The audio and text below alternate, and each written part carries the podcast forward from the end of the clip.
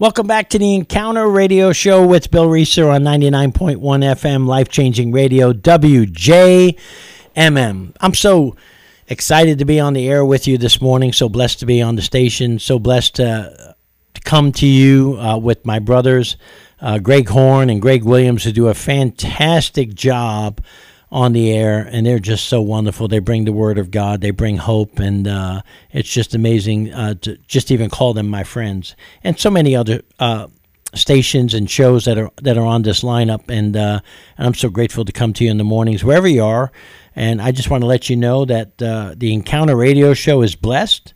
Uh, each day we have the opportunity to come to you on the air, and and, and if you want to be a blessing to us in any way possible, if, uh, for more information about the Ministry of Encounter, you can go to our website, thehopeencounter.org, or just email me at bill at thehopeencounter.org. Uh, let me know how I can pray for you. And if you want information about how you can support the ministry of Encounter, especially during the holiday season, we have ministries that we help out as well too that uh, we want to help support as well too. So when you help Encounter, uh, you're helping some other ministries um, that are near and dear to our heart as well too. Yesterday on the Encounter Radio Show, and last week we were talking about the history of Encounter, uh, talking about uh, our seven year anniversary since our inception and the miracle is, we haven't done a single fundraiser uh, up until now. And now we're now we're really asking for people to help us financially, and we're and we're just praying that that God will come through, and He always does. He's always taking care of us. And I just pray that you'll be a part of the Encounter family and help us out. If anything, just please pray for us uh, and uh, p- pray for guidance.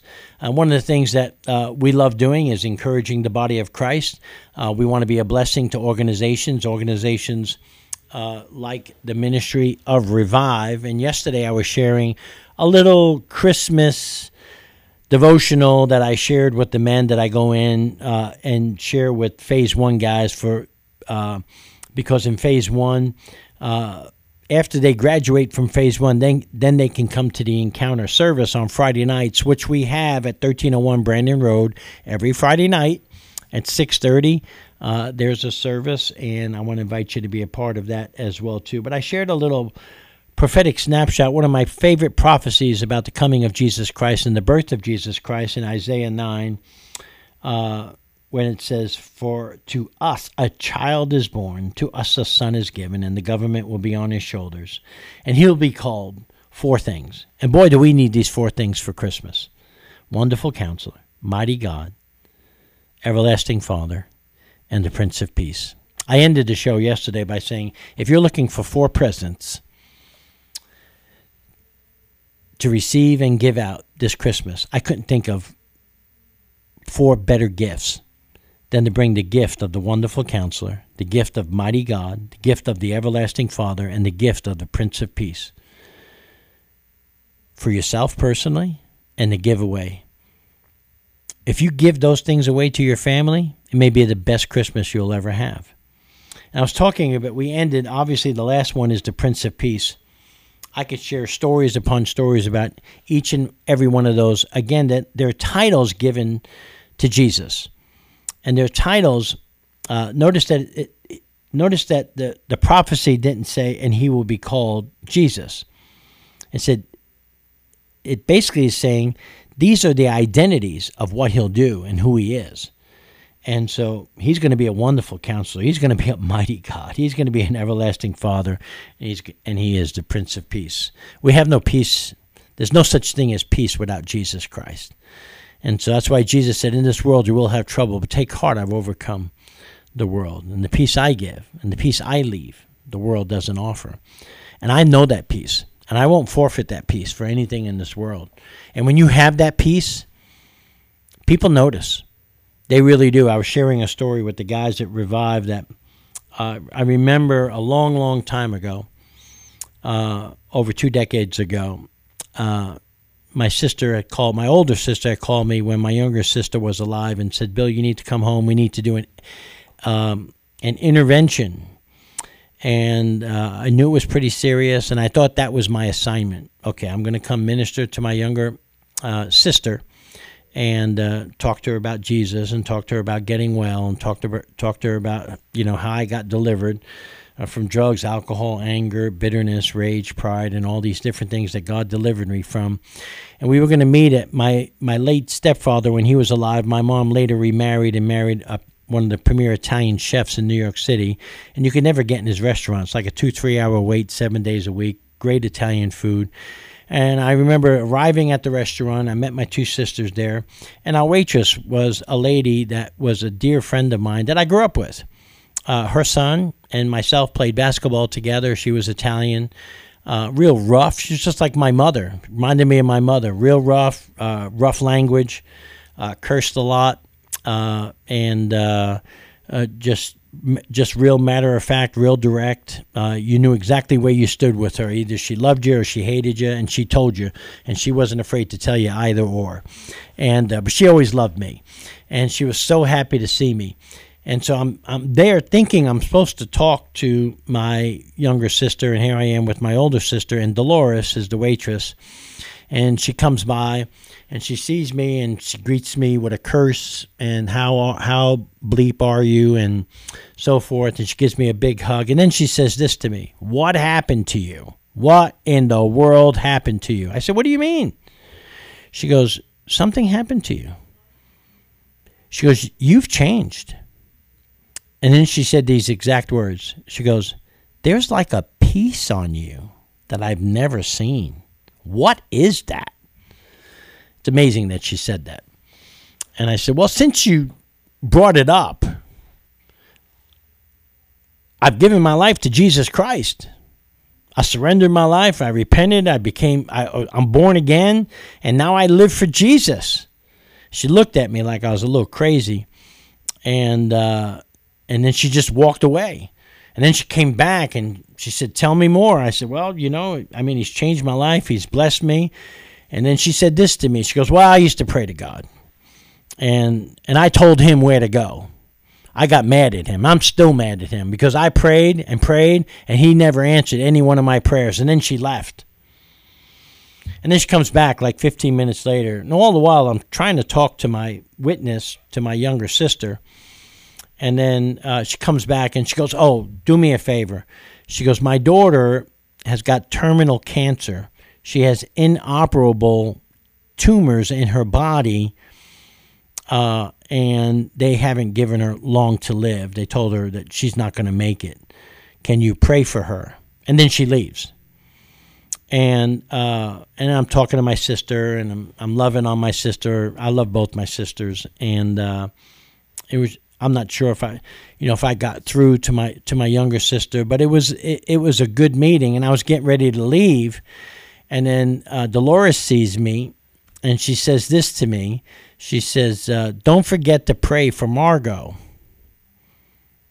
And the Holy Spirit wouldn't let me leave. And she was standing in front of a bar, because when you walk into the restaurant, there's a bar in the front of the restaurant before all the tables and, in, in the back.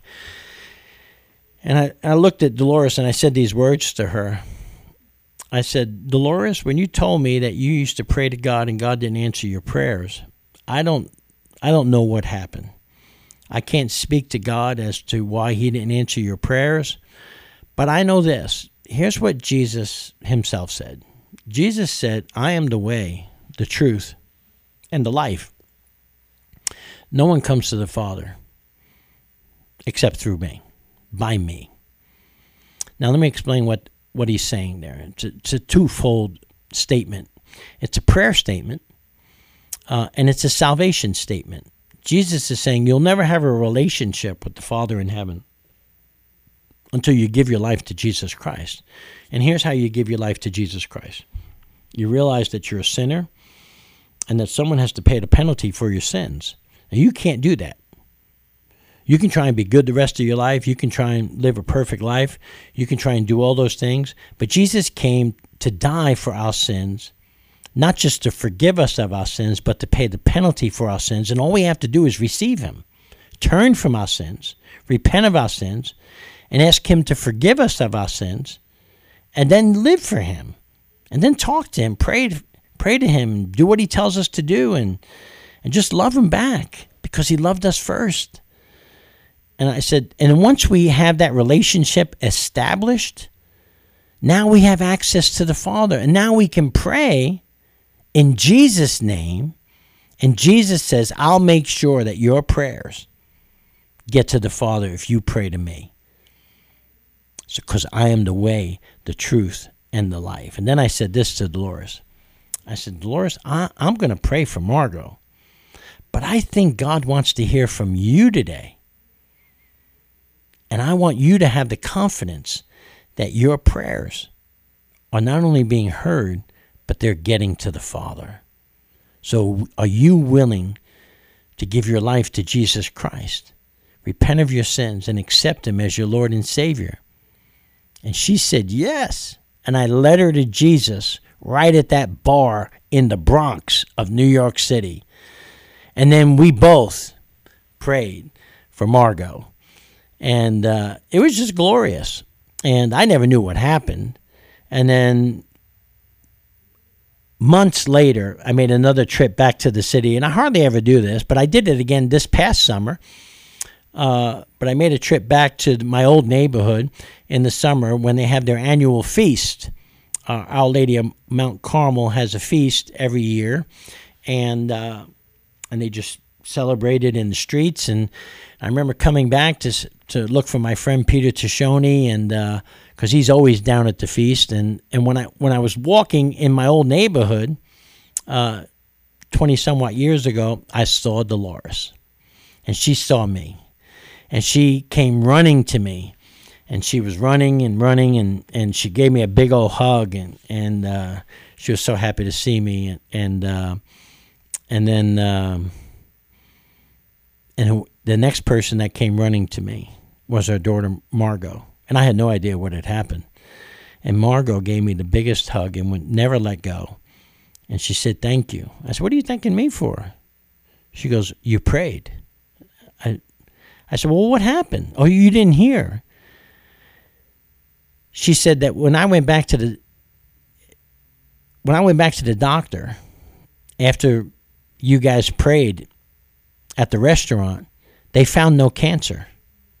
All my cancer was gone. As a matter of fact, we told the Catholic Church about it, and our archdiocese told it went up the chain all the way to the Vatican, and they've declared my healing as a modern day miracle because medically they can't explain it. And I love that. So to this day, Dolores' daughter is healed. Not because of Bill Reeser or even her mom's prayer, not because of her mom, but we prayed, and Jesus did the work because he loves us. And, but that's just a, a byproduct of having the Prince of Peace in your heart. Because when you have peace in your heart, someone may come up to you and said, There's something different about you.